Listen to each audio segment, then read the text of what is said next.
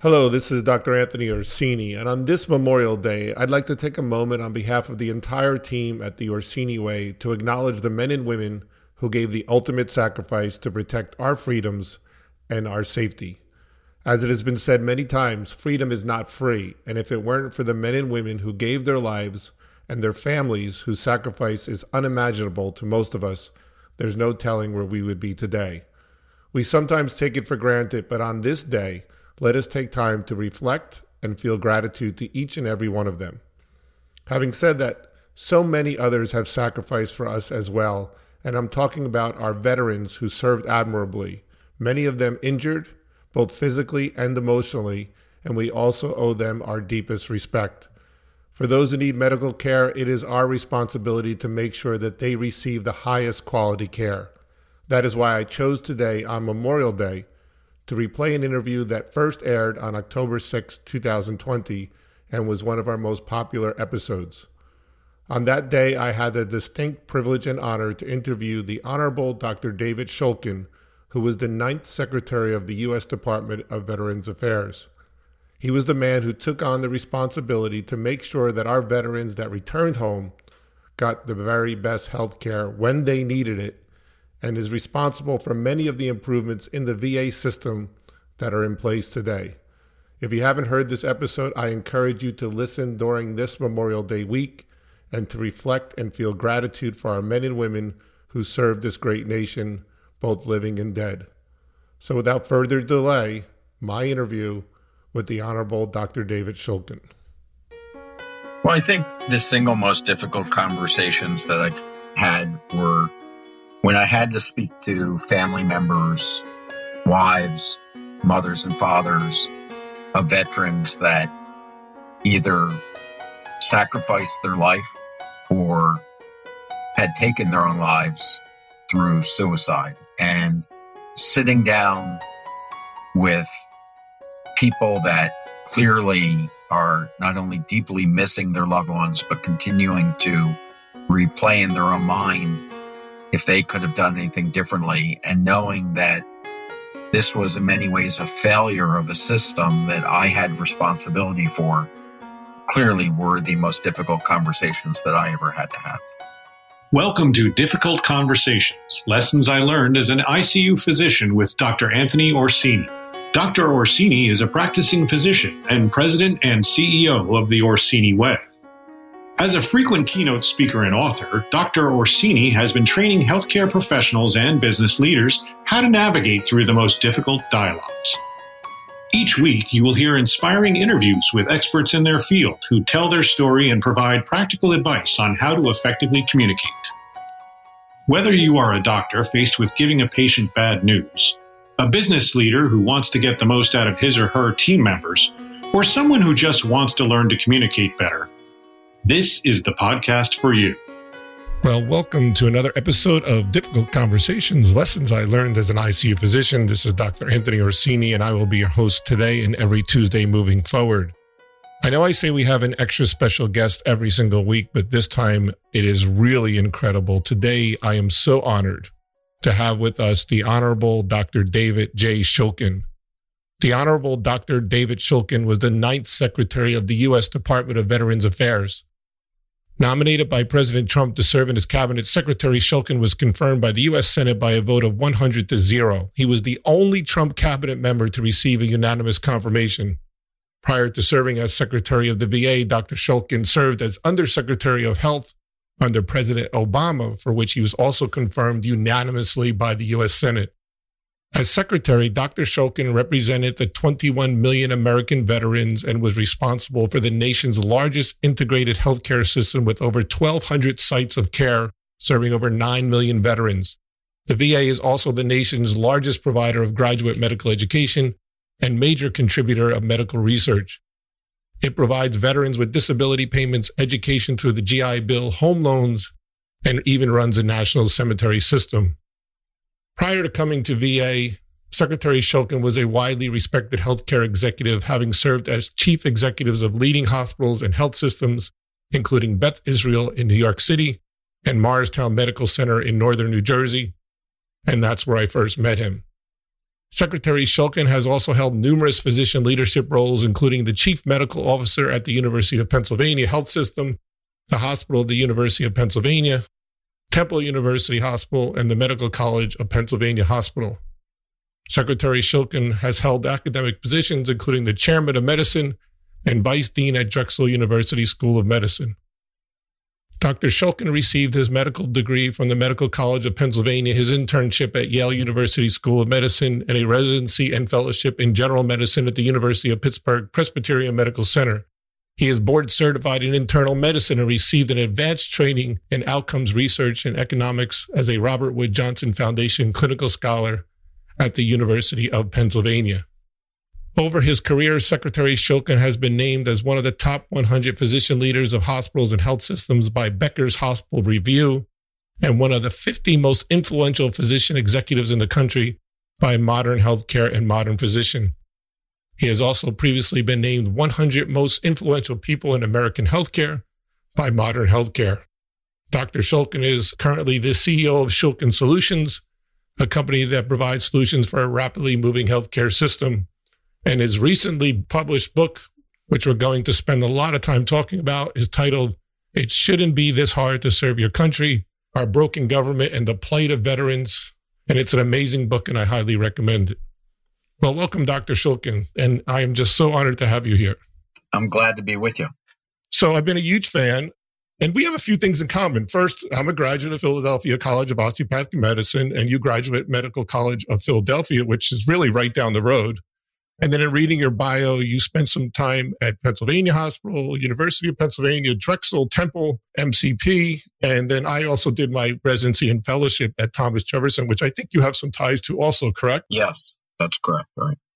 So after starting my career at NYU, I went to Morristown Medical Center in 2001 and stayed there till 2014. And I believe you were there from 2010 to 2015. Is that correct? Yes, that's correct. And we met once or twice. I'm sure you don't remember, but I do. And because I'm a real student of communication, the day that I met you and I knew you were the president of the hospital, I immediately felt that the word I thought about you was really genuine. You were very, very down to earth. You were extremely friendly. You were very engaging. I don't know if you remember, but we talked very briefly about the Breaking Bad News program that I was bringing to the residents there. And I really just wanted to say I really appreciate it, but I, there was a down to earth kind of genuine likability to you. And I, that's what really stands out. So I was really, really very happy. I, I thought, well, Dr. Shulkin is not going to come on my podcast, but you know, let me give it a try. He probably doesn't even remember me. But I want to say thank you because I reached out to you. You got back to me in less than an hour and said sure. And I was like, wow, that's amazing. So again, I want to say thank you.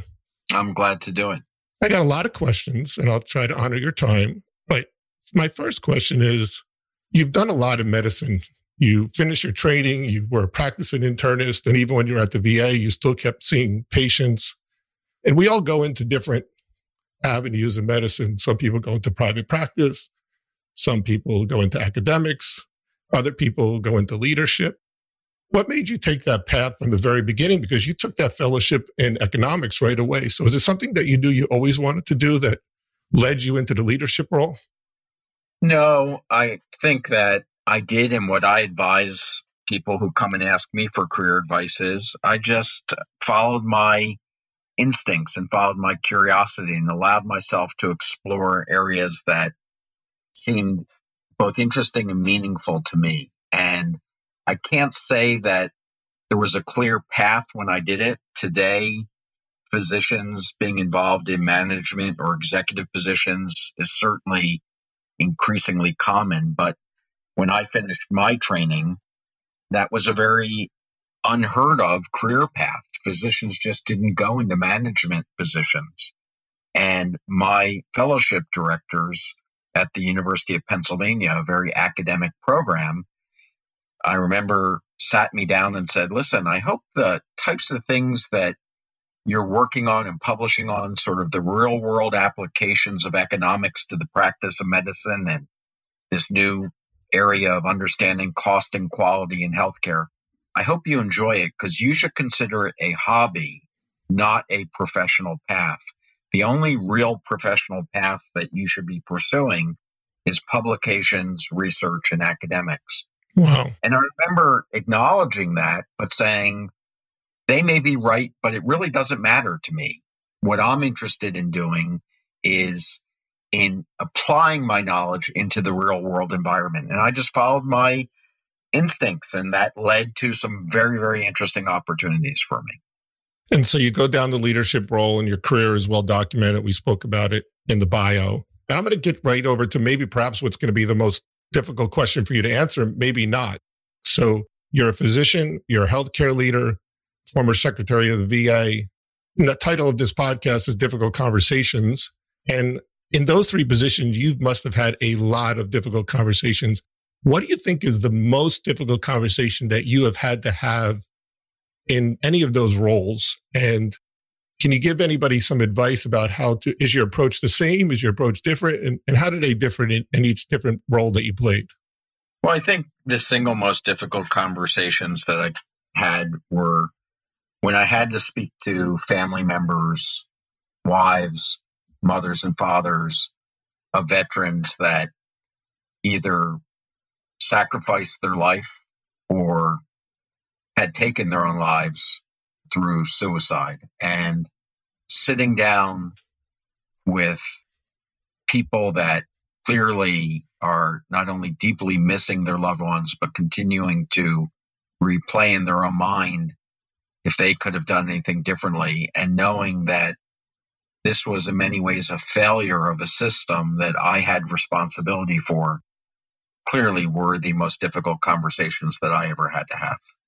I can't even imagine how difficult that is. Uh, the premise of the whole podcast and what I do is really that, you know, as a neonatologist, having to tell someone that their baby died, and I talk about it in my book about a conversation that I witnessed between a physician telling someone that their son had died and how badly that went. And I always say that the most difficult conversation I have is telling somebody that their baby's going to die or have continued developmental delay or problem with that. And so there's a lot of misconceptions on how to approach that. And in medicine, I think we continue to train young physicians incorrectly. One of the things that they're being told over and over again that this is about information. It's about provide as much information as possible to the patient. And although that's important, I think the most important thing is to obtain that relationship and show them that you care and that you're with them. And I guess that's very similar to speaking to a family of a veteran who's passed away. Any advice you can give? Well, I think that most importantly, it's to create an environment where people that are suffering and have something to say can be heard. And it's not about providing information or educating somebody about what really happened. It's letting them explain to you what their experience is. And that's very powerful.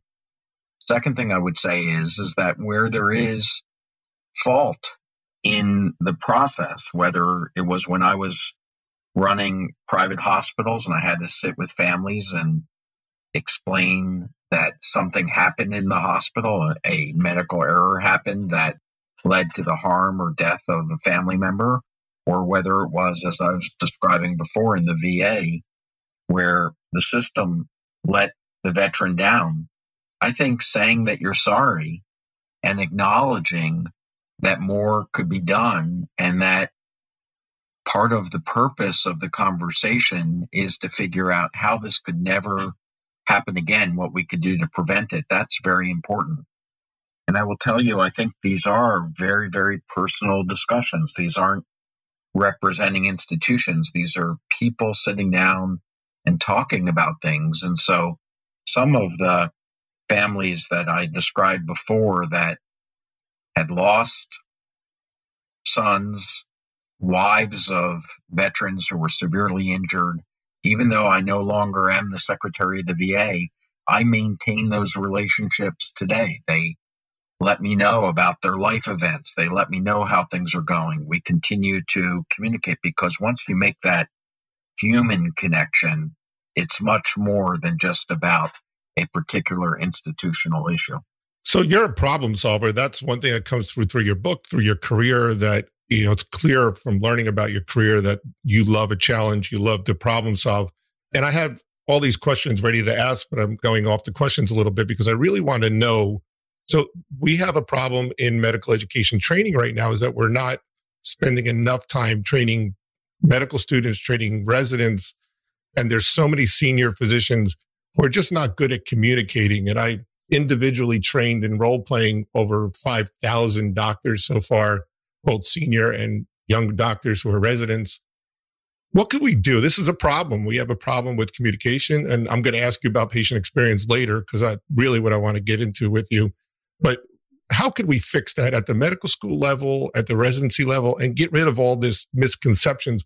You know, I can't tell you how many young doctors told me that when I asked them, how do you give bad news?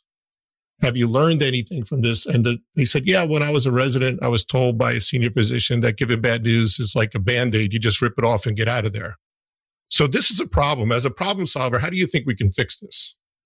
Well, I think it should come as no surprise that this continues to be a problem because we continue to select physicians to enter medical school in the same way. And that's based upon test taking and academic performance. And there is no real serious consideration given to the attributes of what everyone hopes for from their doctor, which is humanity and the ability to experience empathy and to display that and to be able to communicate effectively. So if we continue to continue to select based on test taking abilities, we're going to continue to have deficiencies in these types of people that are becoming our doctors in the future. But that it's not just who you select, it's also the whole system of reinforcement while you're a medical student and a resident.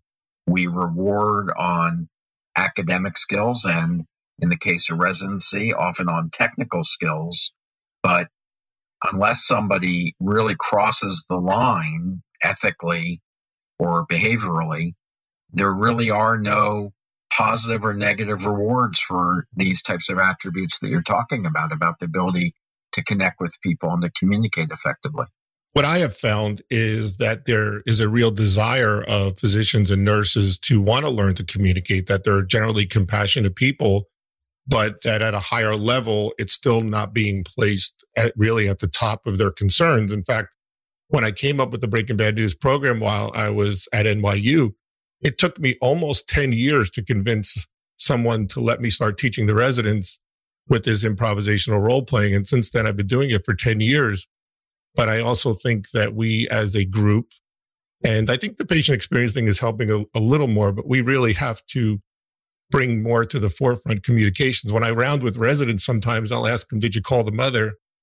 And they'll say, Yes, I called the mom. I gave her an update. And then I'll say to them, What'd you say?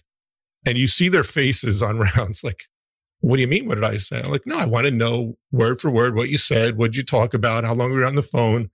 And by the end of the rotation, they start to get it that it's not about just the words you say, but it's it's how you say it. And I think as a uh, healthcare system, we need to bring communication. I'm, I'm hoping that in a small way, this podcast and the work I do with the Orsini Way is helping with that. Yeah. So, but I think they generally appreciate it. So I could talk about this all day, but let's move on because I really want to talk about your book. I read it. It's phenomenal. I'm sure that it's selling a lot of books and I really want to talk about it. The first thing about your book that was impressive to me was really the dedication. As soon as I read the dedication, I, I think that said it all, right? And you dedicated the book to the veterans, their families, said this is why you went into Washington in the first place. And I really felt that that was just a true statement. And really, if you go back, there were people that thought you were crazy to go into government, right? Right. A lot of people tried to talk down. and it, as you found, it's not for the faint of heart but you had a calling. I understand you're in the book. You talk about your father. You grew up in an army base and your father was a psychiatrist in the army base. How much do you think your father influenced you becoming a physician and then towards eventually wanted to serve the VA? Well, my dad was a psychiatrist and he was probably smart enough to know that if he overtly or directly tried to influence me to do something, I might have done the opposite and rebelled like like many people in their adolescence making decisions about what they might want to do. So I never felt any direct pressure or direction or influence from either of my parents in terms of what I wanted to do. They gave me the space to figure out what I wanted to do. And, you know, I appreciate that. I don't think I had any particular commitment or or desire to help give back to our veterans than I would hope any other American. I think that the regular people that I talk to really do appreciate the sacrifice that these men and women give for our country. It's a volunteer army, as we all know, with less than 1% of people in this country serving.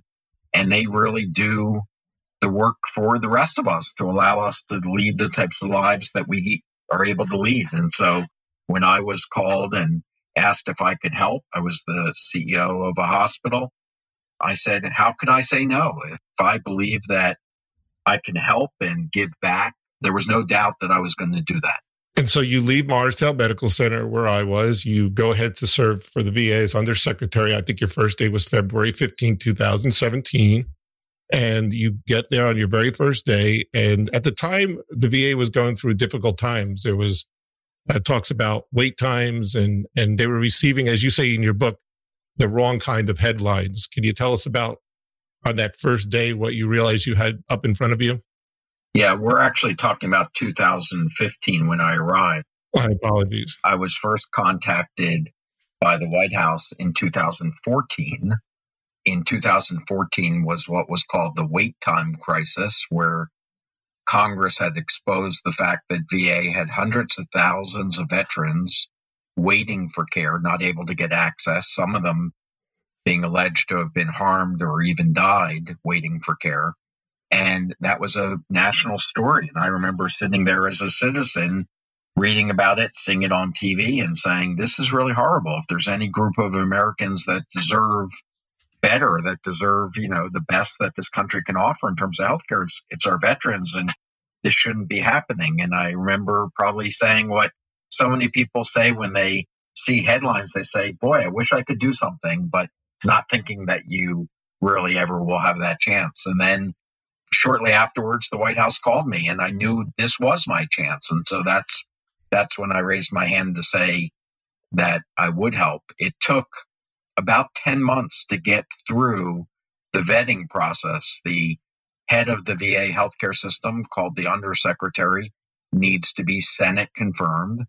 The president is not going to announce a nominee unless they are absolutely sure that this is a candidate that could get Senate confirmed. And so it was a very extensive vetting process. So I arrived at the VA after my confirmation in July of 2015, or about 11 months after the wait time crisis was first exposed. And the place I thought was in dramatic need of a plan to fix the wait time issues. And that's immediately what I began to do. That was my focus to make sure that no veterans were waiting for care who had urgent medical problems. You fixed it relatively quickly. You talk about in your book a stand down order. Can you tell us more about how you went about fixing that? Because it, it happened pretty quickly, I think, anyway. The most important thing for me was to get a system in place that could prioritize which veterans needed to be seen at what time. Previously to my arrival, the VA treated all appointments the same. So you could have a urgent medical appointment or you could have a routine medical appointment and they would stay in the same place in line. And so I immediately changed that so that we could identify those patients who had urgent medical needs. Once we did that, I called for what I named a national stand down where we stopped what we were doing across the entire country in the VA system. This is now, you know, several hundred thousand employees work in the VA and I said, we will do nothing but see those patients with urgent medical problems. There were 57,000 veterans waiting for an urgent medical problem more than 30 days. And those 57,000 became the focus of the VA until we saw those patients. Several days later, that list of 57,000 was down to less than 1,000. Wow. We contacted all those patients. We had seen them all. And once I knew that we had taken care of the backlog of patients with urgent medical problems, I knew that the only way to prevent that from ever building up again and repeating that terrible problem would be to put in place same day appointments across the VA. So if you had an urgent medical problem, you would know if you arrived at a VA, you would be seen that day. There would be no wait time. And by December of 2016, as President Obama was thinking about his last month in office, I was able to say that we had put in place same day appointments at every VA medical center across the country. And to ensure that that would remain in place and that we'd be accountable for that, I published our wait times publicly. And to this day, you can see VA wait times on the public website to see whether we're honoring that commitment. That's fantastic. And yes, and, and that ties into my patient experience question that I'm waiting to ask. But in the meantime, my next question is the difference. There were very few people, if any, I don't know if you were the only one who really worked in the Obama administration and the Trump administration. It really wasn't very common, correct? No, it was not. I was the only one in the Trump cabinet who had come from the Obama administration. That's what I thought. In your book, you say, I'm not an Obama guy. I'm not a Trump guy. I'm here for the veterans. But it was a very different way that both administrations went about things. Can you tell us the differences and how you were able to switch over to navigate through the two different environments? Well, I like to think that I didn't switch. I like to think that I had a game plan. I felt like I had found a formula for how to begin to address the problems in the VA that had been there for decades, that had spanned administrations, Republican and Democrat, and that I was implementing a plan that not only I believed made sense for veterans, but was showing that it worked. And whether it was a Democratic president or a Republican president, that was the plan I was going to stick with. And what I did, much you know, in line with my academic roots, I published those plans. I wrote in the New England Journal what my plan was to fix access. I talked and gave talks, whether at the National Press Club or on television or in academic journals, about what I was going to do and how I was going to fix it. And I stayed true to that plan. Now, you work in the context of the environment and who your boss is, in this case, the president, and there were some things that were more difficult to get done in the Obama administration than they were in the Trump administration. And there were some things that were more difficult in the Trump administration than the Obama administration. And so you would continually try to adjust. But the most important thing was not to deviate from your principles and not to yield to political pressures because I believed, much like when I ran a hospital in the private sector, like Morristown Medical Center, I was there representing the patients. And this is how I view things as a doctor first. And, you know, doctors, as you know, you and I both took the Hippocratic Oath, we will do no harm. I was not willing to yield to political arguments or pressure and have the end result be that something happened to veterans that I didn't think was the right thing. And that ultimately led to me no longer being able to operate in the Trump administration was a difference in political views about what the right thing to do for veterans were. But I will say that during my time as secretary in the Trump administration, we got a lot done. The ability of President Trump to allow me the freedom to do things, to get stuff done and not be bogged down in the traditional ways of doing things allowed me to get huge improvements done in the VA. We got 11 major bills, all with bipartisan support. There is no other agency in the government under the Trump administration that had that type of bipartisan support that was able to get so much done through Congress and the White House. So there were some positive things to it as well, until, of course, there came a time that it was no longer positive for me and I knew that the right thing to do would be to stick to my principles. And ultimately, President Trump decided to make a change. both President Obama and President Trump went about things, as you said, very differently. One was much more methodical. The other one shot from the hip and maybe made some mistakes. Somewhere in the middle might be a perfect way of doing it, but you were able to not adapt, but you were able to succeed really to get things done in both administrations, which really is a testament to you. In your book, I was chuckling when you were describing your first meeting with President Trump or President elect Trump, I guess he was. And you describe it in such detail. And now that we've gotten to know President Trump on TV, it, you can certainly see exactly the way he just moved around and, and went so fast. And I, I thought that was just a, a funny, uh, funny story that you left there. He had mentioned something about you being the new secretary, but when you left, you didn't even know that he was going so fast. You didn't even really know if that's what he said. Is that correct? Yeah. President Trump likes to keep you sort of on edge and keep you guessing. Mm-hmm. And, you know, that's part of the way that he does things. What I think is interesting is what I write about in my book, what I experienced myself. At the time, very, very few people had insights into the way that President Trump operated. But if you take a look at the experience that I had that I describe in the book, not only from that initial meeting but all the way through all of my contacts with the president till the very end where he tweeted me out of office. This experience has now been repeated time and time and time again by other people who have come forth and told their stories about their experience in working in the Trump administration. So, in some ways, I think that the detail in which I describe things is so clearly now understood by many, many people who have heard about these experiences now many times over. Absolutely. I want to switch over and talk about patient experience. Reading about you and knowing you a little bit, people have called you the champion of patient experience, patient experience, the experience of the VA. Those were all things that were very, very important with you. And I believe when you were undersecretary, you and Secretary McDonald started a patient experience program at the VA.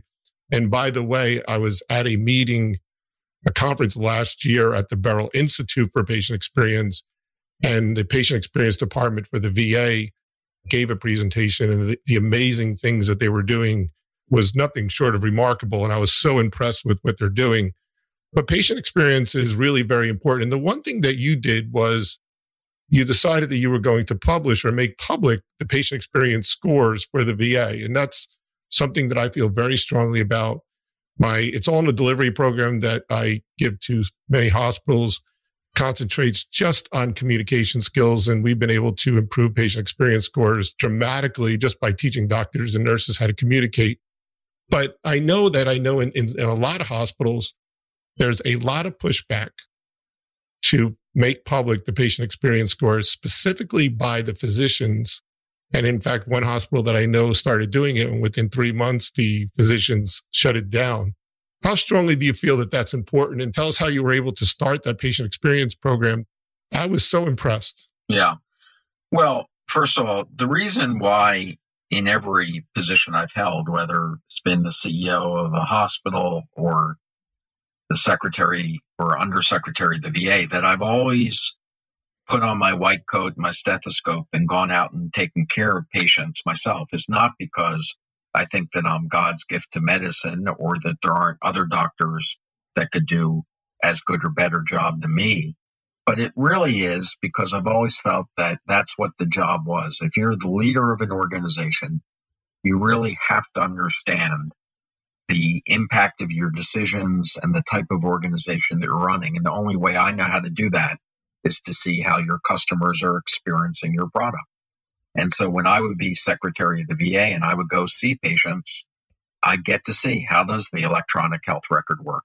How does it work to order medications or labs? What are your coworkers' attitudes like? What is the ability to get help when you need a consult? What's the patient telling you about the experience? And so that fundamentally kept me grounded in understanding what my job as a leader was and what the patient experience was. In terms of trying to put in place the large program at the VA, a lot of that credit belongs to Secretary McDonald. Secretary McDonald was the CEO of a large consumer product company before becoming secretary. He had been CEO of Procter and Gamble for much of his career. And so he came at it from a very consumer oriented point of view. I came at it from a very doctor patient point of view. That was a nice combination for us to be able to drive mm-hmm. an improvement in the experience. And I would just say for those that in medicine that resist that, and, you know, I think as doctors, we all understand the physician's perspective that many physicians believe it's more important to do the right thing medically and to focus on the science and not necessarily on whether your patient likes you. But for those who don't really understand why it's so important to be consumer focused and to understand the patient experience, I would say this is the reason why so many people in medicine now complain that they've lost control of their profession because this ultimately needs to be healthcare needs to be a consumer driven system. It needs to be a system that represents those things that matter most to patients. That's what this is about. And if you don't understand the patient experience and you're not willing to be transparent about it, you're never really going to participate in it. You're going to be continually sidelined off to be a technician. And uh, ultimately, this is why so many physicians are feeling burned out and looking to leave medicine because they no longer feel that they're in control of the field that they thought that they would be when they entered medicine. I'm so happy you said that because when I give my workshops, I tell physicians that when you're able to form that relationship with the patient, which is what patient experience is all about. And I think there was a study at a University of Florida that showed you can form a relationship if you do it correctly within 56 seconds with someone by being a genuine person, by sitting down. But that when you're able to form relationships and you really make that connection with each and every one of your patients, you go home a lot happier at the end of the day, I think. And you feel less like a factory worker and more like you made a difference. Even if you practice good medicine and I saved a couple lives that day or cured a couple babies, I go home knowing that I really bonded with that family. And, and it does decrease physician burnout. In fact, next week, I interviewed Dr. Dike Drummond, who's an expert on physician burnout, and we talk about this. But I don't think physicians or hospital administrators understand that how important it is to the well-being of the patient, but also the well-being of the doctor, the nurse, and patient experience is tied to better outcomes, right? Better, better patient compliance. And it seems, although a lot of hospital administrators are saying it's number one, it's a difficult thing to crack. Wouldn't you agree? Yeah, I would agree. And I know, at least for me, when I was a resident, I injured my back in a water skiing incident where I needed surgery at my own hospital that I was training at. And I got to experience the patient experience personally and see what it was like to deal with a surgeon who was technically very good and had the worst bedside manner I could imagine. Mm-hmm. He would check on me, do his post op rounds from the doorway. He just didn't even want to step into the room because it probably in his mind would commit him to a longer conversation or having to answer questions or to interact. And so, you know, having that experience and looking at things through the eyes of a patient, I think changes you and changes your perspective about being a doctor. I agree. It gets better for everyone. So I know you have a hard stop coming up soon, we only have a few minutes left. I want to get a, uh, just your comment about telemedicine real quickly during COVID crisis, because I'm all about the patient experience and making that connection you brought telemedicine to the VA, or you at least made it more common, and that helped a lot. Telemedicine is great. It's convenient. It's difficult to to form that human interaction with telemedicine. In fact, we're doing some training programs right now for some hospitals to help them with their communication skills so that they can bond a little bit through telemedicine. Do you think telemedicine is here at this level to stay, or do you think that if we keep doing more and more telemedicine, we're going to miss that that relationship? Well, I, I think there's a couple answers to the question. I think, you know, if you're looking at the number of telemedicine visits across the country and you're looking at it from a numbers point of view, I think that we will see a decline in the number of telehealth visits from the high point where people just weren't able to go into the doctor's office or weren't able to you know, go into a hospital to get care. But it's clearly going to stay way above where it was pre COVID. I think the changes in reimbursement, the changes in regulations, the changes in the patient experience, people who had never accessed or tried telehealth, I think fundamentally will change the way that people utilize telehealth forever. And so we're going to see a much higher level than pre COVID, but maybe not as high as what we're seeing right now. Do you think that'll be a good thing? Well, I think telehealth is an excellent thing that what we we need to and we did this at the VA utilize telehealth appropriately. It can provide care in the home, it can provide access to people that frankly have had a challenge in getting transportation. It can provide easier access for the doctors. In some cases, can be more therapeutic, like in telebehavioral health. I think it's easier in some cases for patients to express themselves over a video than if they were having to sit in front of a person. But what I was going to say is, I think, you know, when I say that we're going to come down to a certain level and stabilize, that's with what we think about as telemedicine today. I don't think we're going to think we're at a very early stage where telemedicine for most people means a tele visit, a video visit across a phone. And I think that this is just the very early stage of where we're going in virtual care.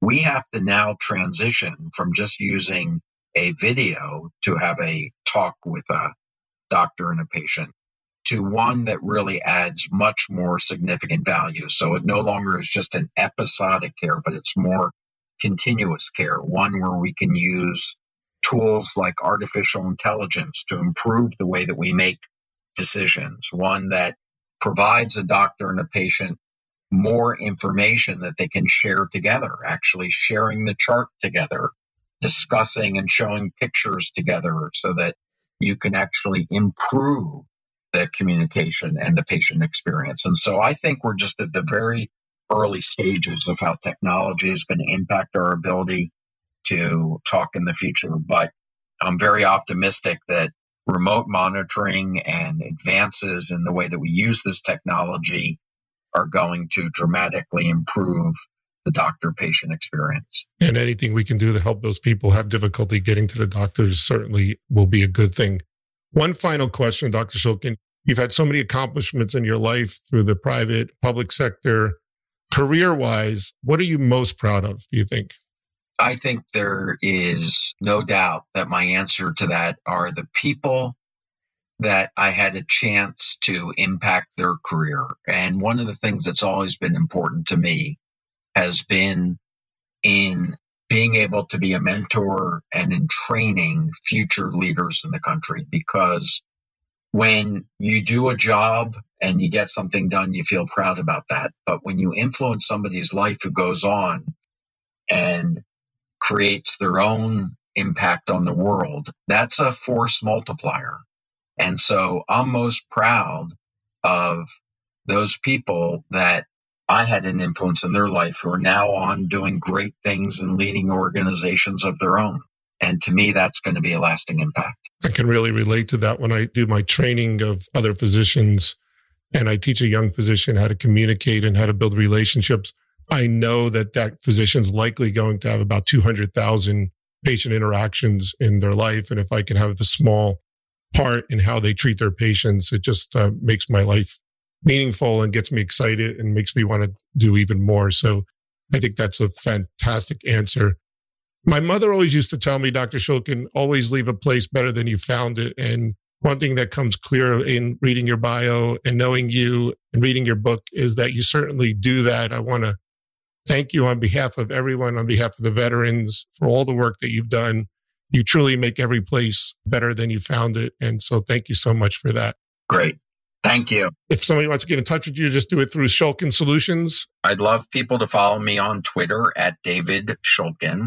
And then I do have a professional website, shulkinsolutions.com. Fantastic. Thank you so much. And I will share the links with you also on our notes.